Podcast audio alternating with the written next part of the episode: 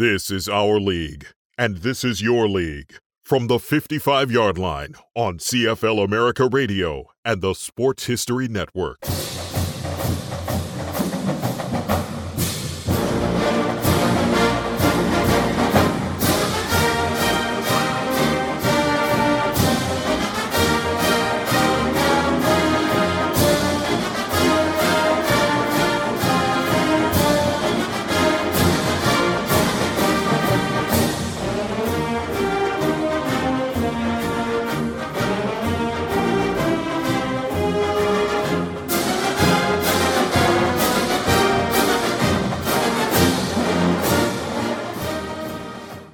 Welcome to the newest episode here of Gridiron America. This is Greg James here in Japan. And I am very pleased today to talk to somebody who I've wanted to talk to for a very long time. Uh, and that is uh, my friend Kyle Smith with the USFL project. And we are talking, we are go, we are stepping back into the DeLorean, is uh, is is Arnie, the football dude, uh, football history dude, likes to say and uh, we're stepping in the DeLorean and we're going back to the 80s to talk us some uh, USFL. And uh, when it comes to to leagues, comes to defunct leagues, the USFL is near and dear to a lot of hearts, including including mine, but especially Kyle and the guys at the project. And uh, Kyle, thank you very much for joining me here during March Madness. And as we Man, talk, we got, got Oh, Thanks you're for welcome. having me. I appreciate it. It's been a long time coming, hasn't it? It has been. It has been. And I, I, you know, thank you for making for for doing this during a time where we're both up. It's both kind of it's it the timing is perfect because we're not either too tired or neither one. I'm not like trying to get up, like getting up too early, or you're going to bed too late. It's like right in the sweet spot. So, um, and um, but hey, how how are things looking for your school right now with uh with the game? Where are we at with uh you're watching the get you got the game on in the background there. How we doing basketball wise? You know what? Let's do a live update right now. We've got oh my gosh, we've got a we've got FDU Fairleigh Dickinson University now up by two. Oh, sweet. Sweet. Sweet. And final quarter or final I'm sorry, final half? Yeah, final half, about 17 and a half left to go uh, in the second half. And and Fairleigh Dickinson has made a run, and uh, we're we're excited about it. Oh, I I'm envious because uh, my alma mater has never even sniffed the tournament. So my my alma mater has sniffed the tournament a couple of times, but it's few and far between. So uh, yeah. shout out to the University of Wyoming. We hope to uh, hope to get back there soon. Mm, nice, Jim Kiick's old school. Yes. Yep. Yeah yeah, Jim so. Kiick and Jay Novacek. Yeah. And um um God, somebody else right now. It's escape the name's escaping me. One of the stars in the NFL. Um Oh, uh, yeah, you know what I'm saying? Give, give us about five minutes and we'll come up with it. Right, right. well, now, now one of the stars of the um the current XFL is Brian Hill. Oh, I didn't realize he went to. Yeah, Miami. Brian Brian Hill. Brian Hill is Powder River Letter Buck. Wow, wow, and it's funny because Wyoming. I mean, their stadium there. I know we're digressing here, but you know, you don't think of Wyoming about football, but then you see that stadium and you're like, man, if I lived in Wyoming, man, I'd be I'd I'd be buying season tickets just because. And it's a beautiful not only is it a beautiful stadium, but the backdrop of of that stadium with the mountains and everything is just amazing. Yeah, it's it, it really is. Now, in in Wyoming, the the tailgating kind of takes precedent over the game. Sometimes it's similar to uh, TCU because I was I lived in the Fort Worth area for a while, yeah, and the the the tailgating actually takes precedent, but they are the the Wyoming Cowboys fans are uh, very passionate, which is a word that we'll get into later as well. But yeah. they're they're very passionate. They they love the school. They they support the school because it it wasn't too long ago that they were talking about Wyoming possibly dropping to at that point one double A. Really? Now it's you know now it's a different name now, but yeah, but yeah, they, I'm like you. I'd still it'd always be one double A or one A to me because mm-hmm. that's what we grew up with.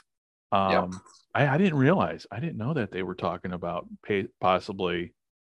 I'm glad they didn't. I mean, it's you know. Do you think they'll ever make it? Do you ever think you think at this point the way the SEC is going, you think they'll ever make a push into Wyoming to try to get Wyoming, schools like Wyoming? Because I can see that's where we're going, or becoming a Big Ten school. I, you know, I don't think so. I, I think the enrollment at Wyoming and and the national interest in Wyoming will probably keep them out of out of the big conferences. Now, at some point, the way it's looking, it looks like college football is going to become basically two or three big conferences, and right. everybody else is going to go by the wayside. So, yeah. if that happens, there's a small possibility, but I, I, I just don't see Wyoming gaining the interest. I mean, you know, Josh Allen really put him on the map, and that's the that number. Long. That's the name I was looking. I was I was trying to remember. Josh Allen played at Wyoming. Yeah, I mean, the when when the Bills took that gamble and and took that high of a pick on Josh Allen, and after his first year, all the all the naysayers came out and and said, you know, Buffalo wasted that pick. They got a quarterbacks coach in. They coached him up.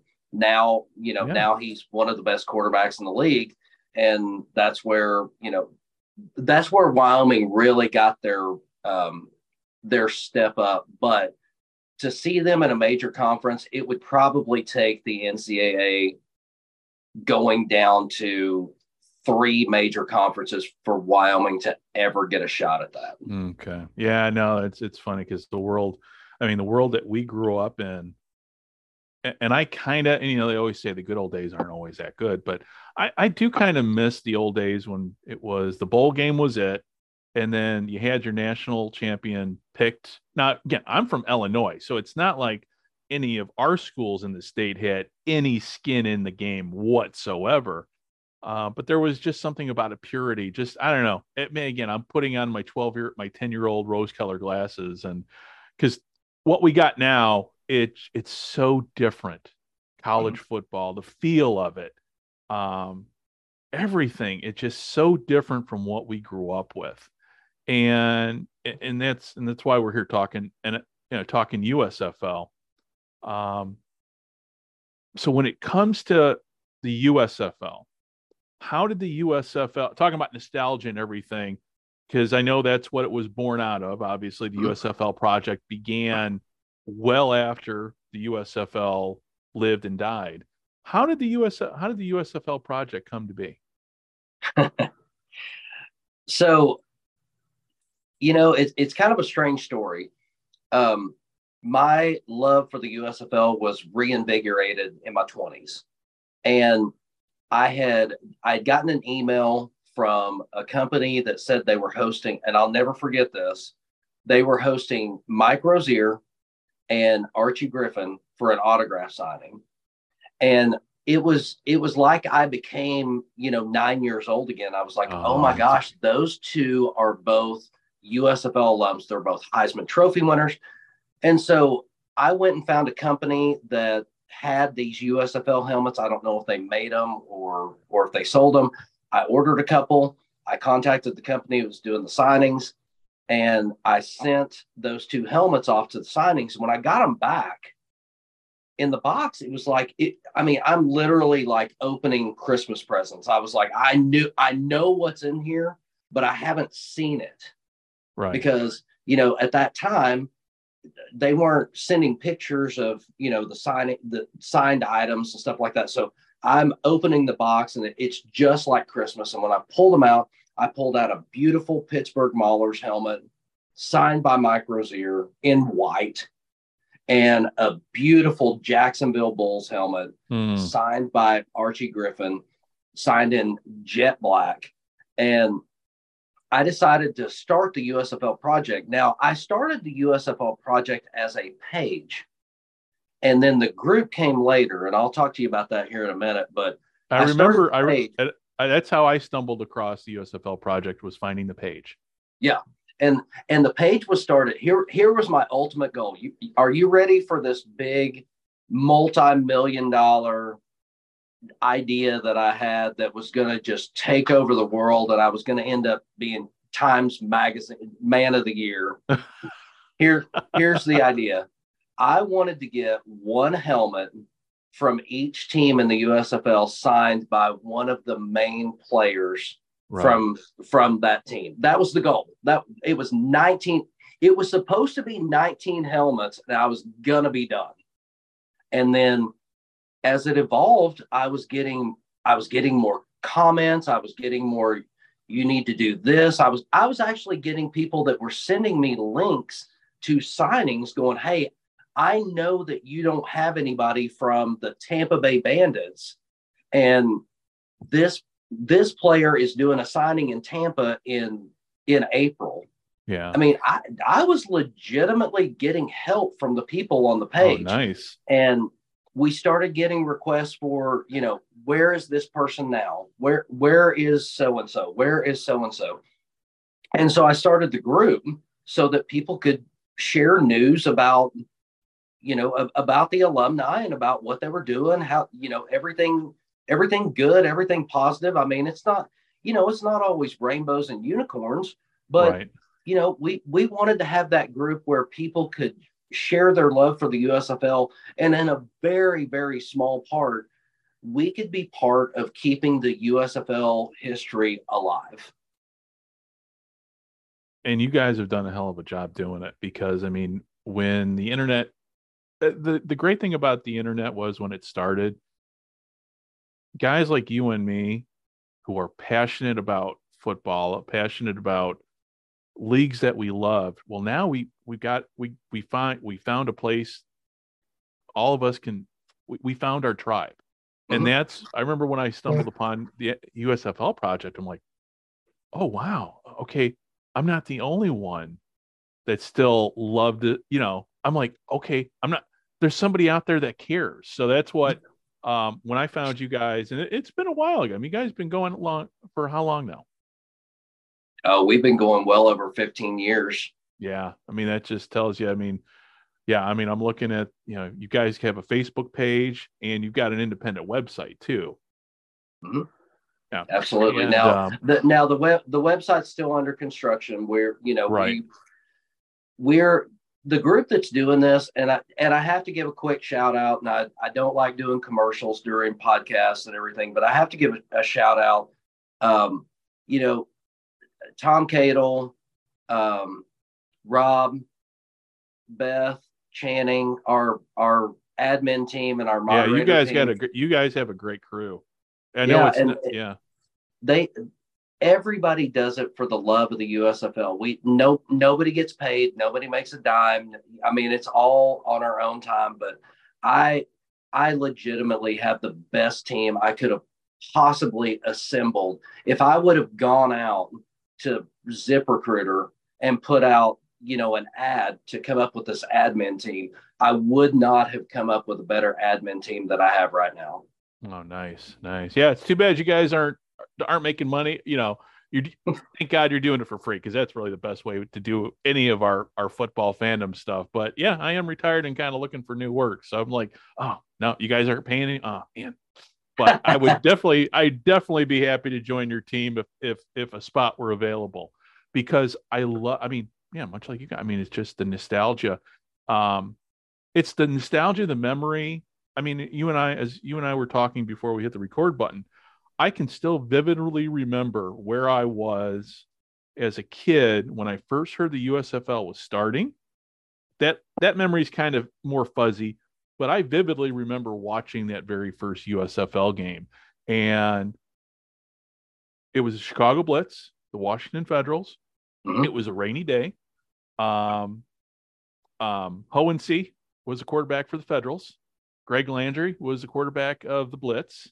And he had George Allen on the sidelines. And as a kid, 15 year old kid, remembering a lot of these players from back in the NFL during the 70s, it was like uh, there was that moment and again, I was watching the game, and for those who are listening that don't remember, but there was a time when all we could, you know, most people watch their TV via an aerial TV with a bit of snow You know, I mean, it wasn't the best. I lived on the outskirts of Chicago, so uh, at times, you know, uh, the the reception wasn't the best, depending upon the weather. That's how we watched it, and that was, you know, we had a pregame show. I forget, um, the USFL had a pregame show that led right into that, and boom, we were ready to go. There wasn't any of this hype, the build up, the social media.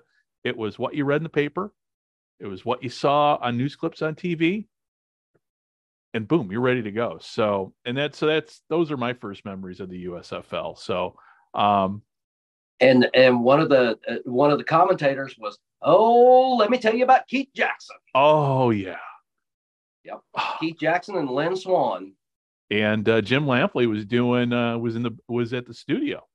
Yes, he was. And uh, let me give a quick shout out to Mike Hohensee. He's a he he is a Mike great Ho- fan of the USFL project. He's uh I mean, I I followed Mike because he was USFL alumni, Yeah. but he's actually a very great motivator and I love I love seeing his posts about motivating young athletes. He's still involved in the game.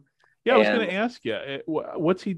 Uh, and I'm, I'm, um, because he was, you know, he was head coach at head coach of Chicago Rush for years. Mm-hmm. I saw him coaching. Um, is he still in the Chicago area? Is he still coaching, or what's is he?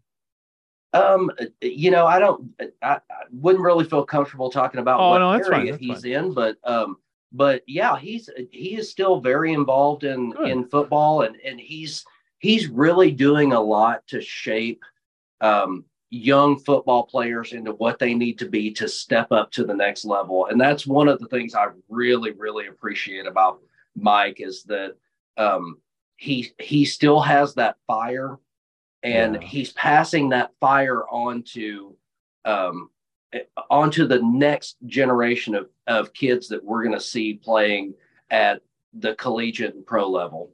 Well, that's cool. Yeah, yeah. I've always, I always enjoyed him as a coach of the Rush because that's where, I mean, saw him play obviously for the Federals, um, but you know, for me being from Chicago, I mean, he's very well known. He's he very well known in Chicago, you know, for his time um, with the Rush. And unfortunately, you know, we're not talking Arena Football League, but you know, there's another league too that um, you know, people still have a great passion for. And our buddy Tim Capper um, on the Sports History Network, he he does his Arena Football League uh, uh, podcast too. So uh, Yeah. you know, shout out to Tim if he's listening. Uh, Uh, he's, you know what? a great I'll, podcast.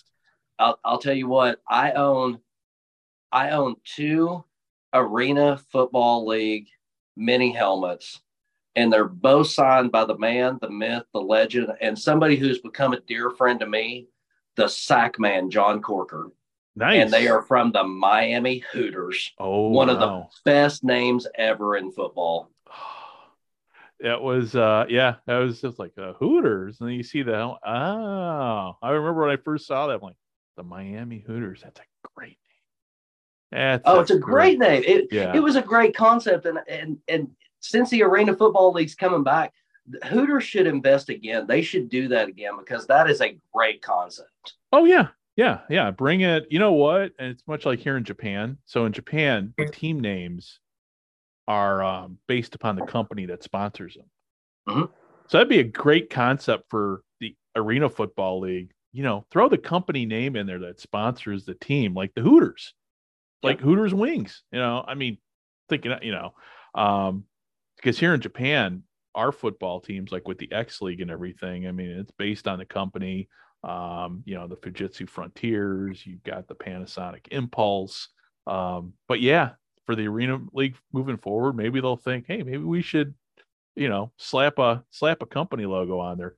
Hopefully that will help it stick around for a lot longer than than, you know, hopefully it'll make make for a successful comeback. So Yeah, and uh, and and two things. One, I I don't know if this is still the case because I I followed minor league baseball for a long time, and I followed professional baseball, obviously. But um, I went over a lot of years ago, probably 15, 16 years ago, and I was a guest of Bobby Valentine, and he was the manager of the Chiba Lotte Yeah. Marines at the Yeah. time. I don't know if that's still the the team name. yeah, still a team But- name. He's a legend here in Japan. Yeah i i spent i spent six or seven days over in chiba with him and got Really? a whole a, a whole new appreciation for baseball because when when you listen to the fans in the crowd and they have different chants for every single player. Oh yeah. It, it's incredible to listen to that stadium. It is. Yeah, it is. The baseball here is is so entertaining to watch. Um, with the World Baseball Classic, watching there there've been five games here in Japan. I watched four because the Japanese team is so dominant that I thought the semi the quarterfinal game with Italy was a practice game because they were just the Japanese team is just completely unstoppable. So, but yeah, you see this baseball, it, you know, with baseballs being such a national passion here, um, and I know people maybe have heard me do my other podcast, Gridiron Japan. Um, there's three of us over there that host that podcast, and it's John Gunning with the Japan Times, it's BJ Beatty, former star of the Obic Seagulls, and we're like, man, football could be so big in this country. And you see what baseball is here, and it's just we always lament that it's like, oh man, football could be so big here because of the teamwork. It just represents everything about Japan that the Japanese hold dear: teamwork, self-sacrifice. Um, you know, not putting yourself, not putting your numbers above somebody else's numbers, at least theoretically. I mean, we know you and I both know back in the states that a lot of football players don't quite think that way, but you know that's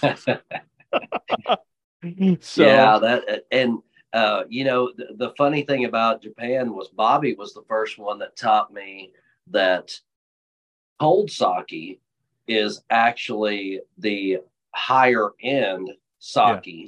Because yeah. Um, Americans do what they do and they Americanized it. And so they started creating you know, doing this warm sake. And yeah. the warm sake is actually the cheap stuff. The cold sake is the way to go. And I did oh, not yeah, know that, yeah. but I got yeah. I got a great education from Bobby on a lot of things. Yeah, it's funny. Last night my father-in-law was over. He's 85 years old, can barely walk, but he's doing good. He brought his shochu over. Like, you want shochu? I go, no, no, that's that stuff will fuck, fuck, fuck me up when it and you know Japanese beer. I'm sure you had when you were over there over here. That oh yeah, you're full of Japanese beer. Japanese beer here is the best. Though with that said, I do miss at home with the craft beers because there's so many. You know, America has changed so much in the last say 40 years. Um, we'll use 80, 83 would be a good starting point because that's you know when the USFL started. That you know trying to describe to somebody here in Japan what the beer select, I go it's just we have such we have too many choices in America, but that when it comes to beer, that's okay.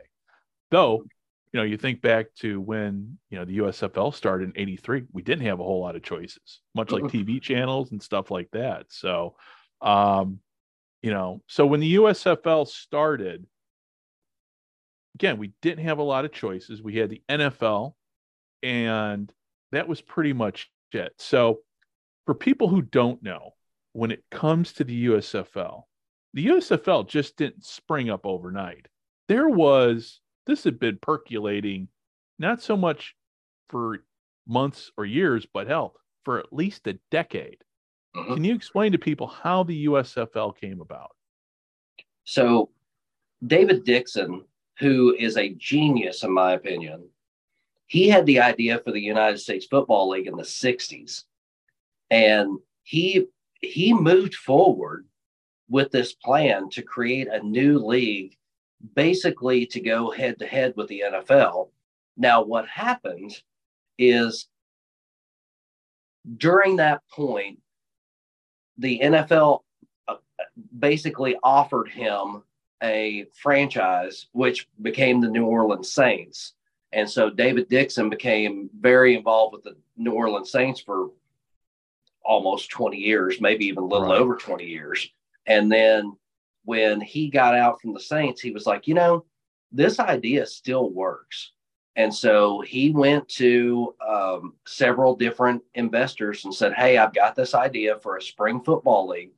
And let me let me say this. When we talk about spring football leagues, there are a lot of people today that don't realize how much influence the USFL had. The USFL was not going after players that the NFL let go.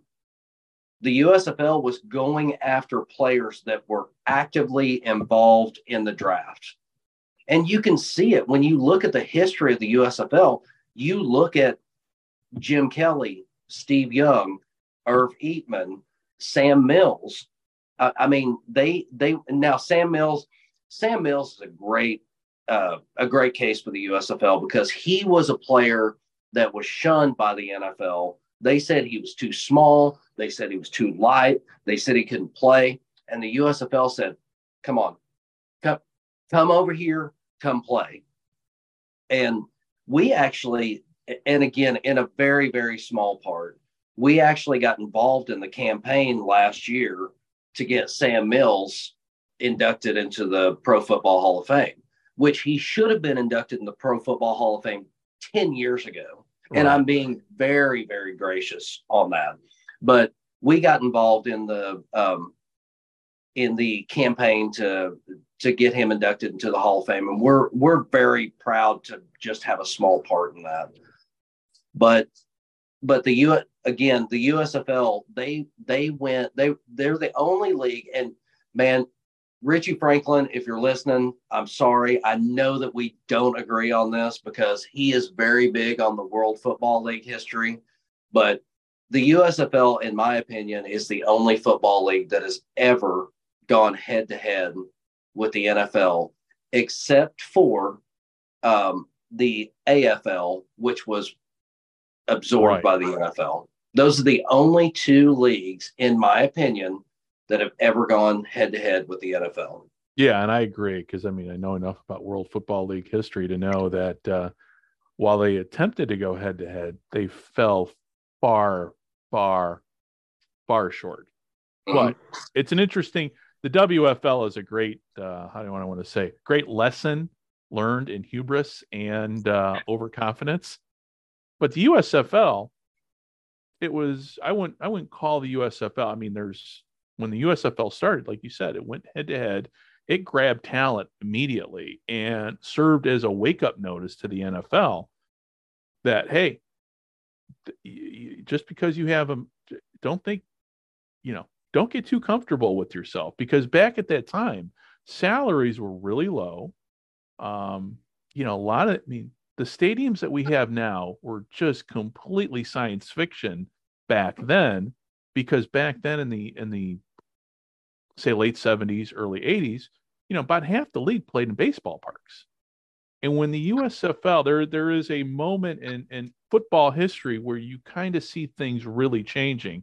And when the USFL came on board that's when the world that we know now started to exist, started to come into being.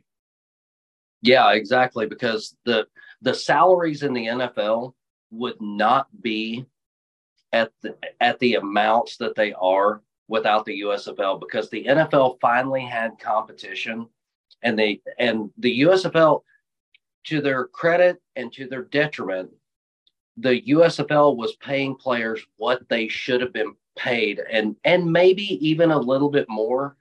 The right. problem was that David Dixon, David Dixon had a great plan to go up against the NFL. He had a fantastic plan, but the owners did not follow that plan because they got that they got that taste of success. Right.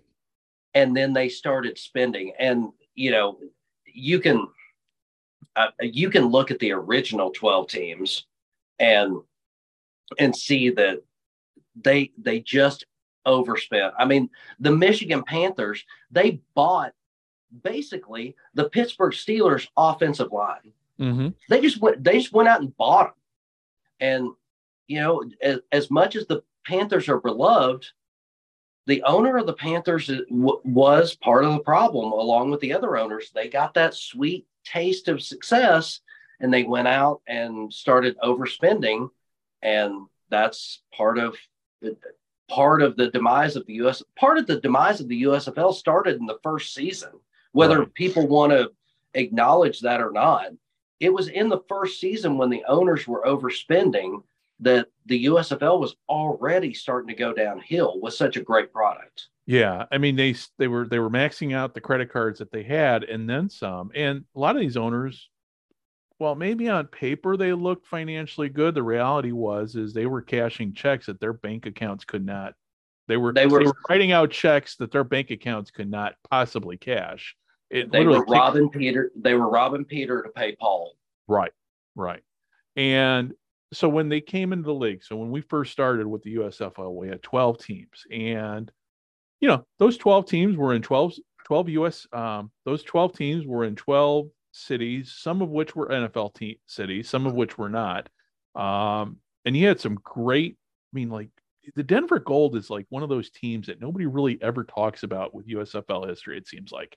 And to me, they were one of the more successful franchises in the USFL. I think they can. And again, I'm a Red Miller fan, and Red Miller coached at Western Illinois University and went to Western Illinois, which is where I went. So I'm kind of I was very partial to once I found out Red Miller was a, was a Leatherneck. I'm like, oh, okay, now I've got. And then so I started looking a little bit deeper in say Denver Broncos history, but Denver Gold history too. But with the franchise, they were one of the more relatively successful ones. Um, would you agree with that? I mean, am, am I wrong on that? No, I absolutely agree with that because they had they had great attendance almost through the entire three years of the USFL. They went through a major coaching change when Craig Morton ended up taking over. Yeah. I mean, they they went through a lot and those fans, those fans did not care. They showed up and they rooted on that team no matter who was in charge, no matter who was on the field. The the Denver Gold are uh, probably one of the unsung heroes of the USFL because that that town embraced that team and they put them on their shoulders and they were they tried to carry them. They yeah. really did. Yeah. And then you go to the another extreme, you put a team out in LA, put the Express out there, and you put them in uh, you know what? I mean, yeah, I mean you put them in the Memorial Coliseum, and obviously that, uh, at least visual wise, when you tune in to see a game, yeah, I mean, you might have 20, let's just say hypothetically 20,000 or 30,000 in a game. It's still going to look like nobody's at the game, unfortunately. But as it turned out, li- really nobody was going to those LA Express games. You know, and that that's the problem with with the um with the cities that have entertainment. Yeah. And and I'm gonna I'm gonna pick on I'm going to pick on LA, but I'm going to pick on another franchise because it, it's just one of those cities. There's too much to do. LA, the the people have shown time and time again that they don't care about professional football. There there are too many entertainment options in LA. They're out they're out dining, they're out traveling, they're out hiking. There's too many things to do in LA for LA to substantiate any kind of professional, almost professional sport. The only the only exception is the Lakers because the Lakers have that history and there will always be fans at Lakers games. The Clippers right. have just have just come about in our lifetime because I mean the Clippers were like one season away from getting you know moved somewhere else because nobody was going to Clippers games. Yeah. But the other city I see in our conversation is Orlando. They took the Washington Federals, moved them to Orlando, and there there is there's way too much to do in Orlando. The nightlife, the the the scene, everything. And I think you're seeing that with the Orlando Guardians of the XFL now the Was people it? of Orlando have way too many options that they they're just not going to go to to pro sports. So when the Orlando, so when Washington moved to Orlando in terms of attendance, so the the attendance in Orlando it fall, pretty much fall flat on its face. Because I that eighty five season in my memory is still fuzzy because that was college yeah, years. remember. Yeah, college years that again. That that again. Um, you know, I think I think with Orlando there were a lot of different problems. The the, the fans in Washington wanted them to stay. I I don't real well. I've got a I've got a little bit of an idea, but I'm still kind of piecing that story together. Yeah. But the fans in Washington did not want to lose the Federals, and I think Orlando came in presenting a option that wasn't really there because right. if you remember Howard Schnellenberger was supposed to be the coach of the Orlando Renegades. Yeah, that's right. And he came in and then he abruptly left and luckily for the Renegades, they got Lee Corso who right. Uh, you know, yeah. fabulous man, good head coach he just couldn't do anything with Orlando, probably because the team was out partying at all hours. I don't, you know, I don't know, but um, but yeah, you know, L.A., Orlando, those big cities, they, you know, with the nightlife, they struggle.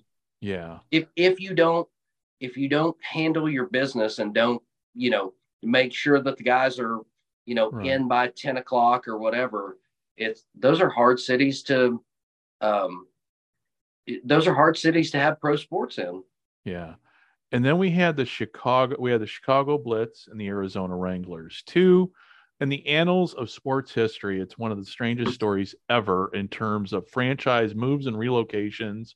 And to me, I look at that right there, and it, it when I look at all that happened there, very symbolic of, in many ways, why the league eventually went away because you had uh, it, it just seemed I just the the the ownership situation with both of those franchises just still boggles my mind after all these years.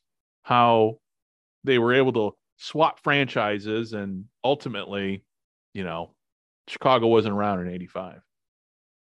Yeah, and that that franchise swap shouldn't have happened, but you know, unfortunately that's that's one of the that's one of the many things that the USFL is remembered for. Um, and you know, it. I guess historically, it's um, you know, it's kind of neat to look back on. I mean, there's a lot of different things with the USFL. There were a lot of innovations with, um, you know, the challenge flag, the right, um, you know, this, that, the other. That you can look at the USFL the the franchise swap between Chicago and Arizona, um, the the Breakers being the only team in professional history that have held the same name but have been in three different cities different Boston, New Orleans, and Portland. Yeah. I mean, there's just so many oddities with the USFL that make it that make it great. And I think I think that's why we're passionate about it because there's so many things that came out of the USFL that were oddly fantastic. And it was, and it's like it's still like to me the greatest what if. Like, man, because they had some great teams. You had the Philadelphia Stars, and I know you and I had talked about this on Twitter, just messaging back and forth. But you know, it wasn't until recently in the last couple of years, um, you know, I got involved playing simulation football mm-hmm. through Dave Cook Sports. They've got a great program. And I'm like, well, what if the Philadelphia Stars and the San Francisco to play each. Now there's at least a way computer wise to figure out how the USFL would have stacked up. It could be way off base, but for guys like you and I, that when we talk football, we become 12 year olds again. It's like, okay, yeah, let's let's let's give this a shot. But I haven't done it yet to to play each other's champions but the USFL to me represents the greatest what if. And I know people get wound up, and this is where, you know, uh, was it two year and a half ago? Sat down with Jeff Pearl, Scott and I, mm-hmm. and we talked about his book, which Football for a Buck is, you know what, that is a great weekend read. No matter, you know, Pearlman's awesome. He writes. I went a little bit too fanboy on him during the interview, and I I still feel bad about that but when I talk to great authors for books I love, I really, I mean, hell, I talked to Brett Forrest uh, last week talking about his great book about the XFL Long Bomb, which if you haven't read or uh, for people who have not read the book, it is ooh, well worth reading because it, uh, much like uh, football for a Buck, it's a great tale, and you just walk away from it going, okay, now I better understand. And um, but people get when it comes to the USFL, a lot of attention is paid to one man. which I don't think is really fair. And without going into politics or anything, but the USFL, like you said, was kind of going uh was was starting to dig its own grave. Sorry, I'm having a I'm having Oh, a that- communication issue here. Oh, that's okay. I can hear you. You're good. I see you plugging in something over there. I hope I hope Good? you can edit me here because Oh yeah, no, no, we got it. We got you. We perfect. got, All right. we got if you. you could if I you see. would be Did so- you just plug in a land cord? I did. Oh no, you're perfect, man. It's we're no. No, I, I plugged in a charging cord because my Oh. uh my phone battery has decided. Oh, decided. gotcha, gotcha. All right. So if you could throw that question at me one more Okay. time, it. Um, yeah. So when it comes to USFL, talking about, you know, there's a lot of there are a lot of fingers to blame and a lot of people, but I think one person who gets kind of unfairly targeted is is Trump. And I say that because people, you know, we all know how it ended with with the league, but he bought into the league the second year. So the troubles with the league did not start with him. They may have ended with him, but they started with him. And when it comes to when he bought into the league, I don't recall. I mean, I know he was spending, I mean, did he spend even more money on the generals than what was being spent elsewhere? You know, there there are stories out there that um, that the reason Trump bought into the USFL is because the NFL told him that he couldn't buy the Buffalo Bills, and that that story's been out there, uh, you know, since since before the USFL was alive. Right. And you're right. There are. I'm going to go to this word again, but there are fanatics out there that want to put the blame completely on Trump. Now, let me say this and let me be clear. I have feelings about Donald Trump. I'm not going to share those. I'm not going to talk about it. That's not something we talk about in the USFL project. Right. We that's one of the rules is we do not talk politics or derogatory or anything else. That being said, Donald Trump is not the reason that the USFL failed. There were there were a ton of different problems, and again, it goes back to the owners not following the Dixon plan. And Had they just- followed the Dixon plan, right. I don't think this would have been an issue.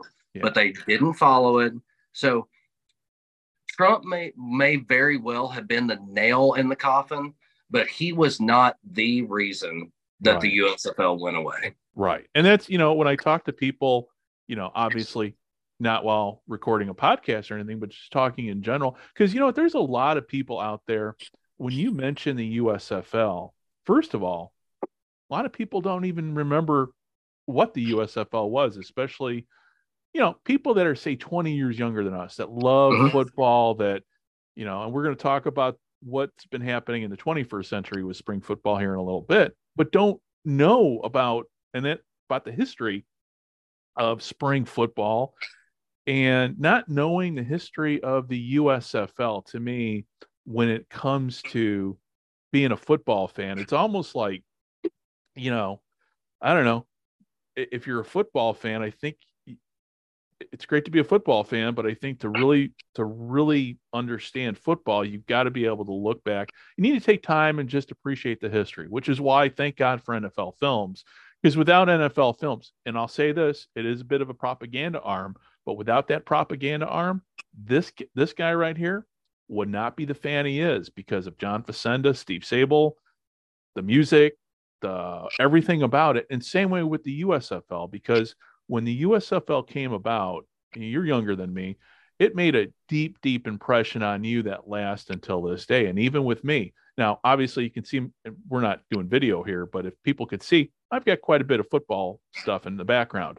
My USFL pennants did make the trip to Japan. Unfortunately, I can't put them up here because I my place is rented. Um, but also my USFL mini helmets, my other USFL stuff is still sitting in a in a garage in California, waiting waiting to come over here at some point.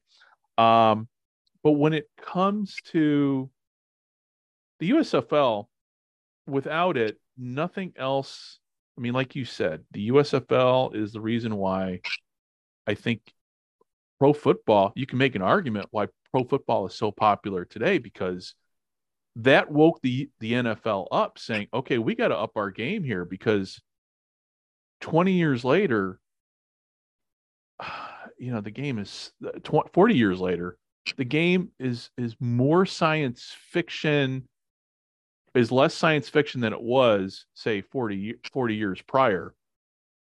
But a lot of the innovations brought about by the USFL and these other spring leagues have now since been adopted by the NFL and what we're watching nowadays is very much kind of like back when I was a great in grade school. There was a great Sports Illustrated article about the future of football, and if you read it now, forty years on, or actually almost fifty years on, it's amazing how many of these predictions got right in terms of, um, let's just say with with camera angle shots and everything like that. So I'm sorry, I'm like going on here. Um, when it comes to the innovations that the USFL made, tell people what those were because I think people, a lot of people just don't know what the USFL brought to modern day football. I mean, the the big innovations were were the uh, challenge flag, right? Which they had to use a rotary phone. Do you think anybody that's listening knows what a rotary phone is? Because I know no. you and I are very well versed on the rotary phone, especially the one with the twenty foot cord, so you could yeah. walk to the house. Well, and, I would say about half the people do because I know with Sports History Network, it's a sports history network. So you know about half our people remember, you know, you know, still remember those rotary phones, but the other half, yeah, no, they don't. Or the old school, um, the, the the touch button ones, but they were still made of the same indestructible plastic as the rotary ones, but they were a little absolutely. less. Absolutely. Yep, absolutely. You know, and the other thing was the uh, the two point conversion. I yeah. mean, the two point conversion really became a, a, a big deal in the USFL, and so you know you can link the you can link the USFL back to a lot of innovations in football, and for me, that's that's what we're that's what we're aiming for is yeah.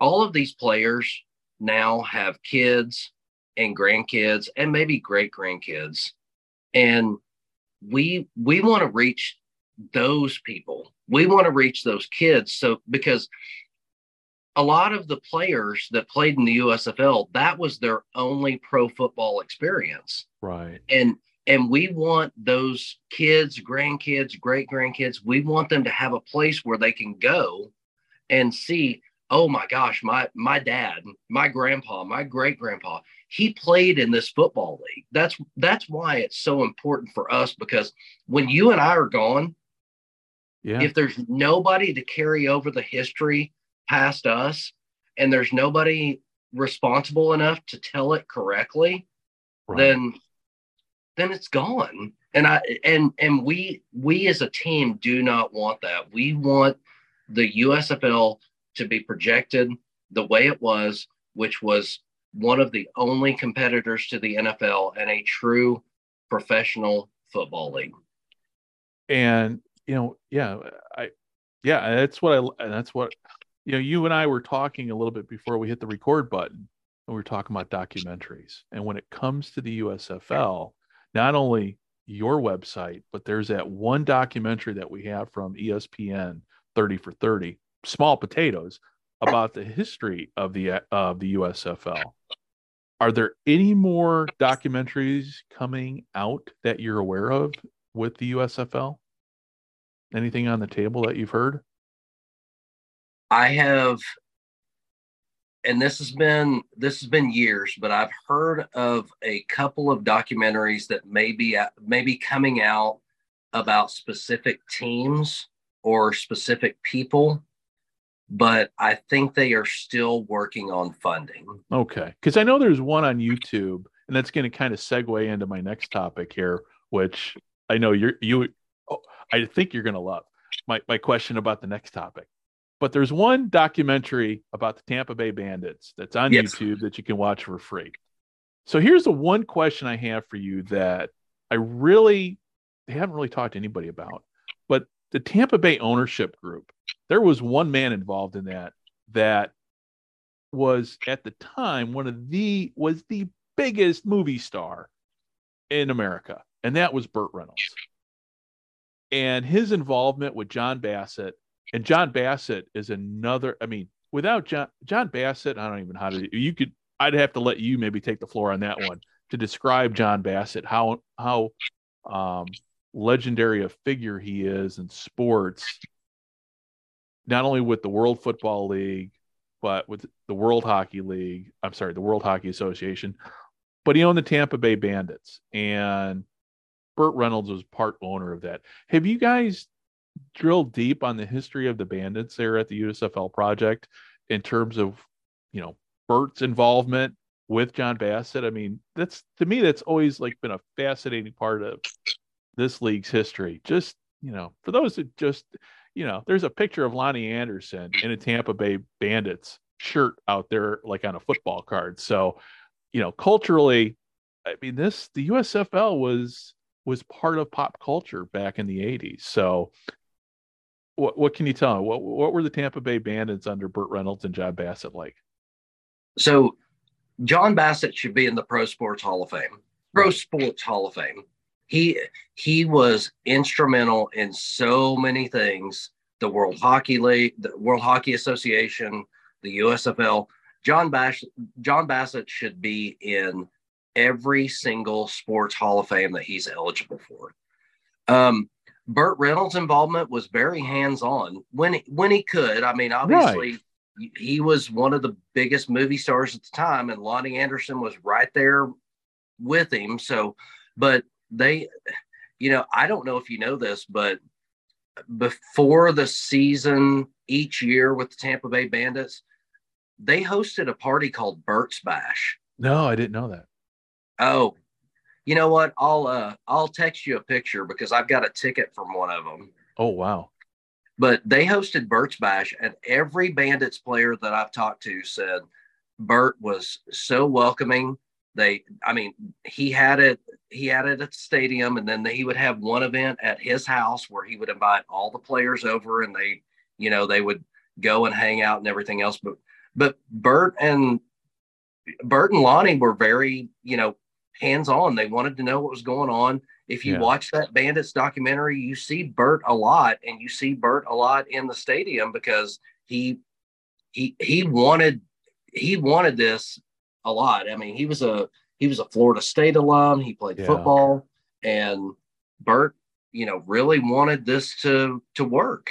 And the thing is, with that team, they let Steve Spurrier coach. They were smart owners. They let Steve coach, and if I remember correctly, there was, I mean, Steve coached the team. That's where, and they took everything. And, and that Tampa Stadium, the big sombrero, they had great, they were one of the leaders in, in league attendance pretty much the entire, for the entire run of the league. Oh, yeah. Tampa, those fans got, because if you remember back in 83, I mean, now, yeah, I love the creamsicle uniforms just as much as the next guy. I, uh-huh. I legit think the Buccaneers should bring those back because I thought those uniforms were fantastic. They are. But the Tampa fans, they they are rabid football fans and they needed somebody to a team to lock onto. Right. And they, they locked onto the bandits. And, it, and the bandits were a winner right out of the gate you know, definitely compared to what they had during the fall, you know, with the Buccaneers, because at, at, that point, the Buccaneers, I think, were pretty much the worst team in the league, as they usually, let's face it, for most of our lives growing up, they usually have been near the bottom of everything. So, but yeah, they were star for a winner, and you see that. I mean, no, they had the they had the the horse come running out of the stadium. I think every time they scored a touchdown, that horse they would do like uh, what's what they used I don't know if they st- I don't think they still do, but in Kansas City, every time the, the Chiefs scored, that horse had run around the stadium. Yeah, and you know, and the like I said, the the Buccaneers and football fans were looking for something different. And if you watch any of the football follies videos from that time, yeah, um, you know the the Buccaneers were fifty percent of the video. And you know, and I hate saying that because because Tom Cadle, who's part of our team, he was a right. he was a Buccaneers and and Bandits fan. So yeah, I, am just saying, you, you know, the the Bandits they um they they really had good attendance. They had good fan support, and they had good fan support not only during the season but in the off season when they yeah. when the players would you know go and and you know have other jobs to make ends meet. The the fans were there to support those guys. So Tampa, I mean, yeah. and obviously, you know, in that same breath, you know, the the Tampa Bay Buccaneers survived because of the bandits because once the bandits folded the football fans had to have somewhere to go right and i'll tell you this i don't think the jacksonville jaguars well that's what i was just going to actually you were you just t- you just took the thought right out of my head that's where i was going with my next question um, the jacksonville bulls listen if there weren't a jacksonville bulls there'd be no jacksonville jaguars you're exactly right that there without without the bulls the Jacksonville Jaguars would not exist. They wouldn't. There's yeah. there's no way because Jacksonville, that city, showed pro football that they wanted a team that they could stand back and support. And if you look at the old photos from Jacksonville, those stands are full. Oh yeah, it is. It, those those pictures are way back when, and that you know, I mean, you know, last week there was a tweet that came out from The Rock about how the XFL Battlehawks have set the all-time spring attendance record, and you and I both on Twitter, and I do the I do the XFL Infowars show, which you know kind of look at go beyond the hype and look and try to get past the BS and just you know, and you and I were both right there going, what WTF? Hell no! And it was that the Tampa, I'm sorry, um, Jacksonville they blew all records because how much it was over 70,000. I forget the, the, the actual total, but, and they played in the, in at the time it was called the Gator Bowl. What was the attendance for that game? Um, what was the attendance for the highest, highest attended? What was the number for the highest attended game in the USFL? Well, I'm glad, I'm glad we got to that subject because I hope Dwayne the Rock Johnson is listening to this podcast because he put out a tweet that is 100% factually inaccurate. He said that the St. Louis Battlehawks set the spring league attendance record at 39,000. Well, Dwayne, if you want to go one on one with the mediocre one, then let's go. the USFL from 83 to 85 had 18 games that were over 50,000 people. They had five games that were over 60,000 people, and they had two games that were over 70,000 people. So whenever Dwayne wants to retract that tweet, I'll be right here, and my number is easy to find. and that's been you know that's been the frustrating thing. You and I are both spring football fans, and I've heard people, a lot of people call me a hater for for my memes. You know, my memes I think are spot on. They uh-huh. don't. I don't mean to demean. I just like telling the truth through funny memes. I mean, that's it. The reality is, is what the reality is. And you're sitting here, and I do love your hat. It's an old school. It's a, it's a 47 relaxed fit Dallas Renegades hat. Yep. I love that hat. And it's I love that style. I got a whole bunch of the same style I don't, but I don't have any XFL caps, but I love the powder blue too. So, which to me, when it comes to the XFL, I'm still upset that the Roughnecks aren't wearing Oiler blue, but Oiler Columbia blue. But that's a whole nother, that's a whole nother, that's a whole nother sore spot because I'm a, I'm a Houston Roughnecks fan. I know you're an Arlington Renegades fan. Um, but when it comes to spring football, so let's fit, we're fast forward 20. So here we are we are the first XFL. We obviously know how that all fell apart. But then we move forward almost another 20 years, and it just seems like memories are very, very short when it comes to spring football. We know why spring football in 2000, not only in 2001, but even 10 years before with the World League of American Football, neither one of those succeeded. And there's a variety of factors, but it seemed to me with it was either fan apathy, bad marketing, um, Vince McMahon, bad ratings, but when it comes to the USFL, didn't have that. They had great marketing, they had great ratings, they had great attendance. But now, fast forward even further, and here we are in what 2023. And in the course of the last five years, we have seen. Okay, help me out here. I'm going to count. So we got the All American Football. We got we got the Alliance of American Football gone. That was 2019, I want to say. Yeah. Okay. So 2020 XFL version 2.0 failed. And you know what? I'll just call it a draw because pandemic just destroyed everything. Okay. And then we also in there we had spring league, and then they repainted, and then they they slapped a new coat of paint on and and took over the USFL. You know, became USFL 2.0. And you and I, I know when that came. I mean, I'm just going to tell you my reaction. I'm like, okay, that's not the real USFL. They're just borrowing. You know, uh, it's great. You guys want to honor them. You know what you're. You know, Doug Flutie came. I'm like, okay, but it's again, it's a new coat of paint. It was the spring league, but just with the new coat of paint. And then he got, and so here, and then the XFL 3.0 coming out. So it, to me, it just seemed, and I and I'm I sound exasperated because, listen, you and I both love football. We when when we're not talking, we're talking back and forth. Hey, you watching the game? Yeah, I'm watching the game. It's it's it's it's it's enjoyable football between the lines. I have no complaints because right now we're at a point where we ain't got much football. We got basketball. We got a lot of other sports competing for our attention. So it's nice to have that game. I know the Brahmas are playing right now. Um, after you and I get off here, I'll be watching the very last part of that. But here we are.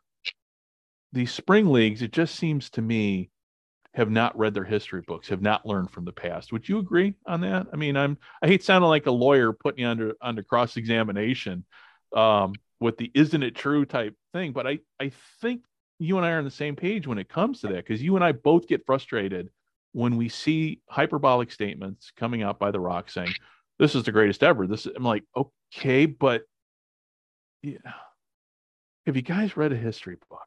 And when he makes a statement like it's the largest tense ever in spring football, and then the reaction on social media that goes along with it, oh yeah, it's the greatest. It's like, oh my god, it's just I I don't know. Maybe I'm just getting old. Maybe that's it. just getting old and exasperated. Well, you know, remember The Rock is a hype machine. So he yeah. grew up in professional wrestling. Right. So he watched his dad in televised, you know, um, you know, set up matches. He's he he's this is the only thing he knows. And when he succeeded in wrestling, he went to acting, and acting is all scripted.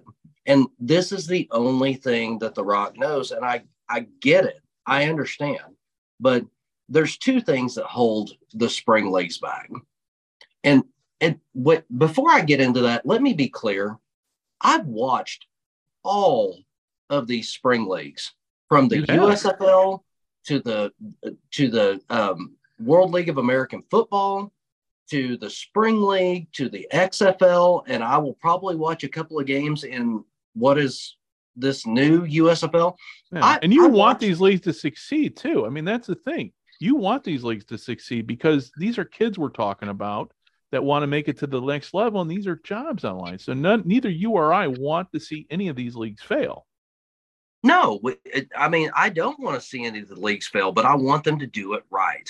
Right. And right now, I see two things that hold the spring league back. One, if if somebody would just go back with the USFL or the XFL and pick up the David Dixon plan and see how it works, I think they would be fine. But the bigger problem is the NFL is a monopoly. Yeah. And it has been for years and years and years. Nobody is going to compete with the NFL unless they, I don't know, unless they get that funding and follow a certain plan there's nobody that's going to compete with the NFL because They they are and have been a monopoly for a long time. Yeah, and yeah, back when the USFL came into being, you know, the the the NFL wasn't near as monopolistic as it is obviously today. It's nothing like, I mean, the NFL was really just a fall league and that was it. It wasn't a it wasn't a year round league with a network and a constant hype machine. Um, I mean, every day. I mean, the NFL, to, you know, Dan Patrick or is it Rich Eisen, one of the two said, um, you know, the NFL is the uh, gives us a narrative every day, even even during the off season. Yeah. But the USFL, they were the only one really. I mean, the AFL challenged, and there's you know people throw the AFL out all the time, mm-hmm. and you know, I grew up. I was born in the '60s. I was born when Lombardi coached the Packers, and there were 14 NFL teams. And I tell people that, you know, like, what are you talking about? And I go, yeah, there was. Well, I go, yeah, there was the AFL, but those were two separate leagues. And the AFL, I mean, just compare it's literally apples to oranges as to where we are now. People say, well, the XFL can do this. Yeah, the XFL can do it, but the plan that they're following right now, I don't see a plan. Version 2.0 of the XFL seemed to have a plan. It seemed to be well thought out. Vince McMahon had the ownership, but he was hands off. I mean, ultimately, he's the one that owned. You know, he's the he's the one that made the final decision. But as it was going along, I was impressed by how they did things with that second version. The AAF, and I like to call AAF XFL 1.5 because that was Charlie Ebersol's. You know that that whole thing for that league came out of his dad's experience. Um, but XFL 2.0 seemed to have their shit together. Mm-hmm. Obviously, pandemic completely destroyed everything. I mean, hell, we almost lost CFL, I think, because of it. But that's a the CFL is a whole different conversation unto itself because it just seems to survive. You know, it can be lit on fire, trounced on, but yet they come back. I don't, you know, but they have billionaire owners up there now that seem to be hopefully going to bring them, you know, make the CFL into what we all hope it can be. When it comes to the spring leagues, it just seems like, you know, I just don't know, like the XFL right now, I really don't know what the plan is because, um, you know, you and I both saw it. It's like, okay, attendance is declining, or it's kind of, you know, I'm just going to kind of, without the Battle Hawks, attendance is, you know, it, it, one team cannot hold a league together. And we know about that. Again, for those who have not read their history, go back and read the history of the American All American Football Conference. Without the Cleveland Browns, that whole conference that would have folded quicker than what it did. Um, and you know, you had two strong franchises. You know, you had the 49ers and you had the Browns. And you kind of had the Colts, but you know, they ultimately went away. And I think to me, that's kind of what I'm seeing with the XFL right now. Now, I just got a text from my buddy Dave with XFL, Inter- my XFL Inter- InfoWars podcast. I'm not watching the Brahmas game right now, but he said it's not a good look with the stands right now um, with the Brahmas game. So we have the Battle Hawks, and that's pretty much about it. I just have been underwhelmed. It's just not a good look when you see empty stadiums. Um, and nowadays, our and nowadays we are so fragmented when it comes to TV watching. It's not like the old days with the USFL. When the USFL started, we had three channels, and that was it. And I think that was part of the reason why the USFL was able to succeed because they were on ABC, and ABC fully committed to that league.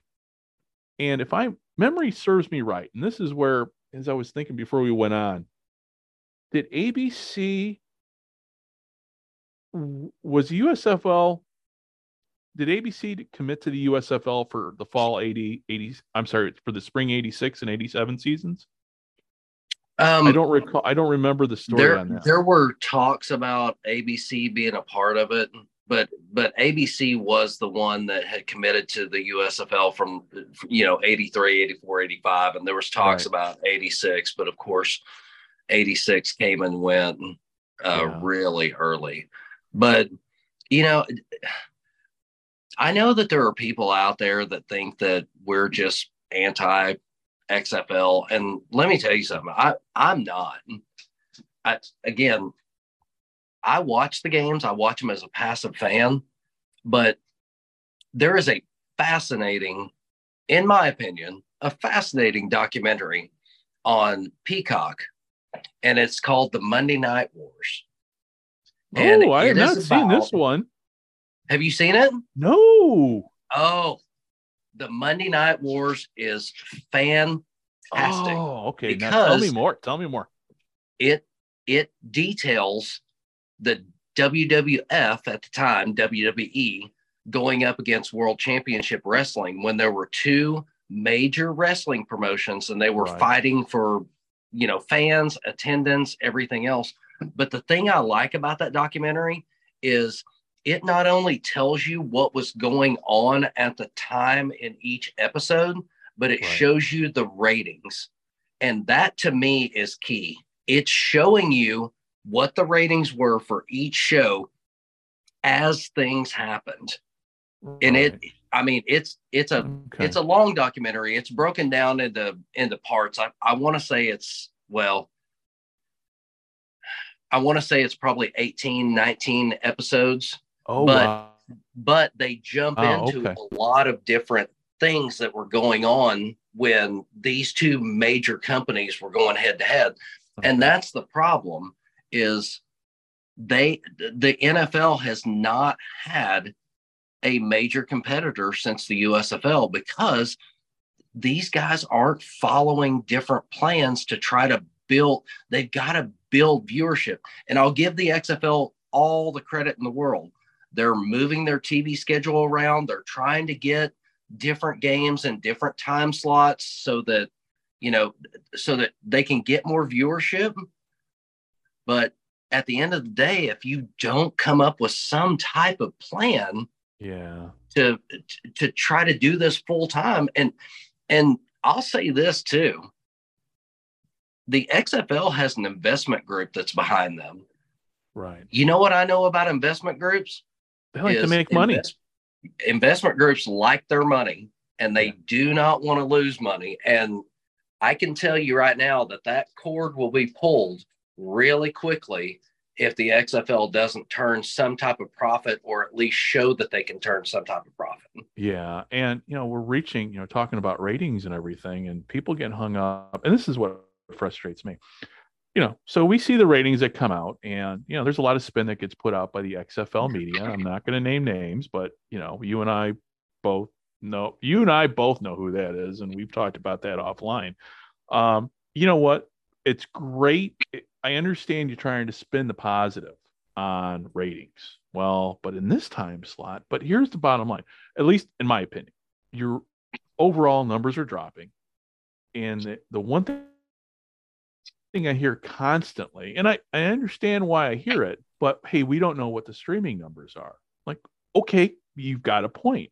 But as somebody who has to stream, I'm over on the other side of the world. I have to use a VPN to actually access, you know, ESPN Plus. I know this much about the XFL when it comes to streaming.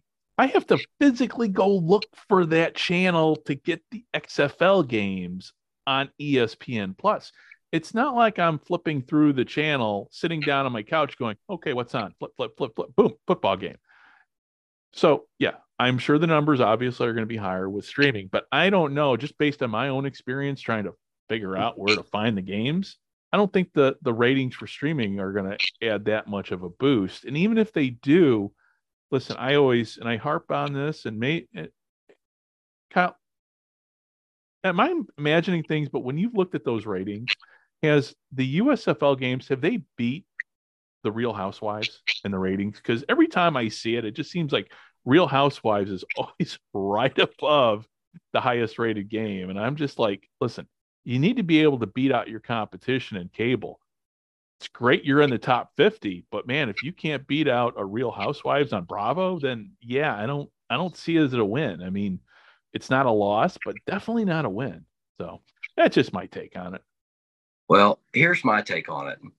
And you know, I I may have shared this before, I may not. This may be breaking news. I don't know if you've got a sounder, but for me, these XFL fanatics, and again, there's a difference between being passionate about football right. and being a fanatic because the word fan is is a derivative of a fanatic. fanatic. Yeah. For me, these fans are paying to watch practice squad football with better uniforms. Mm-hmm. That I, I mean, I love that these guys are getting a chance. I love that they're getting paid to play pro football. I, I, I love that. Like deep in my heart, I love that these guys are getting a chance. Yeah. But as my dad would say, you can polish a turd, but it's Right. still a turd. Yeah. I mean, Yeah. you are they these these people are praising practice squad football like like it's the the next best thing, and it's not. Right. If the XFL if the XFL wants to make a splash, go after the people that are going to be in the NFL draft, or er, the NFL draft in April. Go Yeah, after. ma- yeah. Go Yeah, make go sign go sign somebody that's going to be in the first round and go make a splash. If the Yeah. USFL wants to do the same thing, right. go do it. But you're not going to make a yeah. splash signing these guys that have had their opportunity and let it go. Right. I mean, the CFL figured that out years ago. I mean, they knew they couldn't spend money, but the one time they had decent owners, I'm sorry, they had owners with really deep pockets of money back in 91 with John Candy. They signed Rocket, but they knew, listen, this is this is just to get asses in the seats. We know we can't hold we we, can't afford this guy for too long. So let's give him um, but yeah, the USFL and, and the XFL, if they really want to be taken seriously, yeah, they'll make a splash. I mean, I mean, really, money talks. And but right now, yeah, we are watching. You know, it's it's we're watching single for to use a good baseball analogy. We're we're watching maybe single A or double A ball right now, and I think double A ball might be a stretch. I mean, the USF, um, sorry, but the CFL. Listen, I love the CFL. I mean, uh, it's from the 55 yard line. We're CFL fans, but we are we we are real you know realistic to know that you know a lot of these guys i mean this is in many ways with the cfl i can i equate it to aaa baseball Yeah. um, these are some great guys but you know then you got your double a's and but when it comes to like xfl fans i mean usfl fans to me have always had a great sense of humor. Same with cfl fans. Self-deprecative um can, you know it's like you can laugh at yourself. Xfl fans are just i'm you know I mean, I'm big on my memes and everything, but I think my memes speak a lot of truth too. But they do not they they take this a little bit overly seriously when it comes to their fandom going, you know, we've seen this on, on Facebook, you know, all these plans for expansion and God love them, you know, maybe they just got too much time on their hands or, or what have you. And I understand their passion, but guys, hold the, hold the phone on expansion. You need, before you can expand the league, you need to have a league that at least gets 10,000 people in asses in the seats consistently for every game. Yeah. This 6,000, 7,000, 9,000 stuff, it just ain't going to work with only one team in St. Louis, you know, making up the difference. It just, it's just not going to work. I mean, um, No, you're right. You're exactly right. I mean, St. Louis can't carry that entire league. Right. And you know, and to further our conversation from before, and and I apologize, this is the only name I can come up with on the Oh, free agent okay. list right now. But if the XFL or the USFL wants to make a splash, go make an offer to Dalton Schultz. He's one of the best free agents that still doesn't have a team right now. He's a tight end. I know that's that's not a sexy position, right. but if if they want to make a splash, go through that NFL free agent list and and make an offer to Dalton Schultz. Or Lamar. Yes, make it make an offer to Lamar Jackson. Yeah. I mean, yeah, I- I mean, You know what? I I hear OBJ's looking for something to do. right. I mean, Yeah. go go at least. I mean, especially The Rock. He grew up in the wrestling world. He Yeah. grew up in the promotion world. He grew up in the look at me world. Right. Go make offers to those guys. I guarantee you, The Rock knows OBJ. Yeah. Yeah. And Go, go make an offer to that guy and Right. say, listen, we're we're gonna, you know, we're we're gonna try to get you back in the NFL, or we're gonna, you know, go against our, you know, salary cap, whatever it is. But we want you to come and play in our league. right. Go make it- him an offer. Talk to him. and if they would put that much effort into stuff like that instead of you know, hey, guess what? We've got a new sponsor for our league. It's my tequila brand. It's my energy drink brand. You know, if they put that type of effort into getting, you know, to making a splash with signings. Yeah, it's going to cost you money, but right now, dude, you're losing, you're you're hemorrhaging money no matter what. But you know, but signing a big name might lessen in the rate. You know, your ratings are definitely going to go up at least for, you know, for for a little bit. But I you know, but maybe that'll happen next season, though I'm not convinced because I thought they'd listen. I thought we walked into the season. I thought, okay, Redbird Capital coming in. Oh, I'm sure they, it's much like when we invaded Iraq. Oh, mm-hmm. I'm sure we got a plan. I'm sure. I mean, I sat in briefing rooms before we invaded Iraq going, and I turned to a fellow ensign. I go, so then what? I don't know. It just seems to me like okay, they were going to launch this league, but they had no plan moving forward, other than hey, we're going to be able to sell more energy drinks and be able to sell more tequila. But then you hear fans saying, "Hey, I'm waiting on merchandise." I'm, I'm. There's a lot of stuff that's happening with this league that I don't think Vince McMahon would have allowed to happen if this were under his watch. So it's very frustrating, obviously, for you and I watching this because we can see how this is kind of history in a way is kind of it seems like in some ways repeating itself but now we're moving into we are in march obviously this this weekend is a make or break i think for the us or, sorry for the xfl because you've got march madness you've got world baseball classic you've got a lot of other things are on the plate and that and we live in such a fragmented tv viewership is so fragmented now unlike the days with the usfl where you had four channels and you know the networks went with the the stuff that they knew everybody was going to tune in on. But back in the 80s people watched the USFL people i mean you know the all three championships and that was must see TV and those were some great games too um so before we go any parting thoughts in terms of uh just with the USFL project, where we're going, what's coming on with spring. We're going to talk more on other episodes down the down the road, obviously uh, especially as uh, you know we move deeper, deeper into. We'll talk more spring football probably on my XFL Infowars show, and uh, and also a little bit more and more on Gridiron America.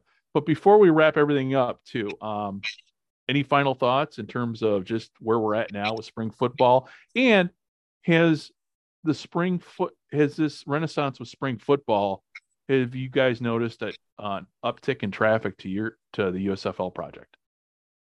Um, yeah, we've noticed an uptick in traffic, but but it's you know it it's a lot of people that are looking to talk about the current XFL, USFL, which we don't do. I mean, right. we that's one of our main rules, but but no, we still I mean, on a daily basis, we're still growing and we're still yeah. thankful for that because we we want people to remember the original USFL, and we want them to be a part of our group and and you know and see everything that's posted in there. Um, what's coming up next for spring football? Man, if they don't if they don't change some things, I don't think we're going to have spring football in probably about three years. And I mm-hmm. hate to say that. I really, really, really hate to say that. But, you know, the XFL, the investors are going to come calling. The USFL, they've already got a season under their belt, and now they're going to expand to, you know, one or two more cities. I, right. I just don't, I don't see the current model being able to sustain a a long-term deal. I really don't. And I and I want them to. Again, yeah. I, I want these leagues to succeed, but the way they're going about it, I don't I don't think it's going to work. And again, Rock, Dany, if you're out there, I mean, let let's talk. Let's talk about sustainability. Let's talk about long-term ventures. But the way it's going right now, it's not going to work. Yeah. Now I'm on the same page with you. And uh, yeah, you and I, I mean, I, I, uh, after we wrap up and, you know, hit the stop button and, and you go back to basketball. I, probably you and I are probably going to go catch the last of the last the last half of the the XFL game here. But oh, I, sure. I'm right. I am right there with you because it's just it it's yeah. It just you know, and that's the frustrating part. Why why do you hate? Why are you hating on the XFL? Why are I go because history is repeating itself, and um, you know, kind of goes back to what I said. Those who are you know, you and I, we're his we're we're students of we are students of the history of the game and it it gets very frustrating when you see i mean the nfl obviously is paying attention and they're reading their history. And there's a reason now why the nfl is a 24 hour 7 days a week 365 days of the year league. And but the flip side is too the the, the NFL you know also couldn't get spring football to work.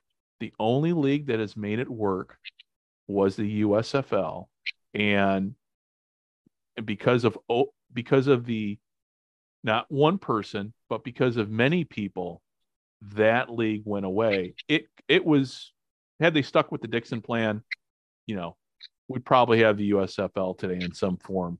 Spring definitely, you know, I can I can see a you know an alternate universe where USFL does exist.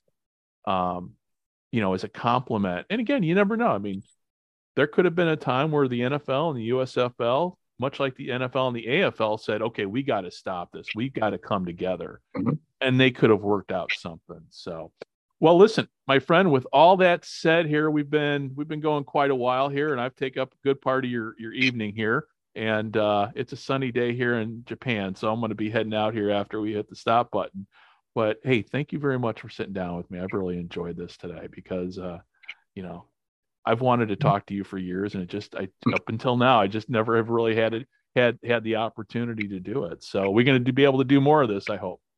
Absolutely, and I, you know, and I appreciate it. And I, you know, I want to piggyback on what you said here at the end. Um, the people that see us as XFL haters, they have to realize that we understand business. There is a business aspect to this. And I've always been told if you want to find the truth, follow the money. And what we're doing is we're following the money back to what the XFL and the USFL are doing. Right. And again, right now, I mean, we we want this to work, but it is it it simply from the outside because we're not insiders. From the outside, it doesn't seem to be working. So we're not haters, we're realists. Right. And, and everything is, and the, the XFL works between the lines because, I mean, I'm not, you know, the, the quality of play, while obviously it's not NFL, CFL, or even college football, it's still football. And these kids are out there busting their tail to get uh-huh. noticed and they're playing with heart. So on the field, I, we, you and I have not never never voiced a complaint. Actually, there've been some innovations the XFL is trying that I kind of like. Yeah, but it's outside the lines that you know. It's it, that's how it's always been with these leagues. Outside the lines, it's been the business people that screw it up for the people that are playing that are that are you know, and uh, you know that's what happened in the '70s with the World Football League the 80s with the USFL, the 90s with the World League of American Football, and so on and so forth. So, with all that said, Kyle, on behalf of on behalf of Kyle and myself, thank you much. Uh, you know, Kyle, thank you very much for sitting down with me, and uh, let's uh, let's have another conversation very soon. I appreciate it, my friend. Man, I appreciate it. Thank you so much for having me on, and let's go. All right. Before I before we let you go here, man, tell everybody how to find the USFL project and uh, and find all and see all the great things on there. Uh, right now, just go to Facebook and search the USFL project. You can find the page. You can find the group. The group is way more um, active. So go to the USFL project on Facebook and join our group. There's a couple of rules, but we would absolutely love to have you. All righty. Well, thank you very much, Kyle, for sitting down with me and for everybody listening. Uh, plan on, uh, I'll be talking to you very, very soon as it's, uh, my life here in Japan has, has been going. I've been able to sit down with everybody, you know, somebody once a week talking football history for, for Gridiron America, and uh, you know, hopefully uh, soon we're going to have a World Football League uh, conversation coming up. Scott will be back with us. It's just a matter of time zones and challenges and all that kind of good stuff.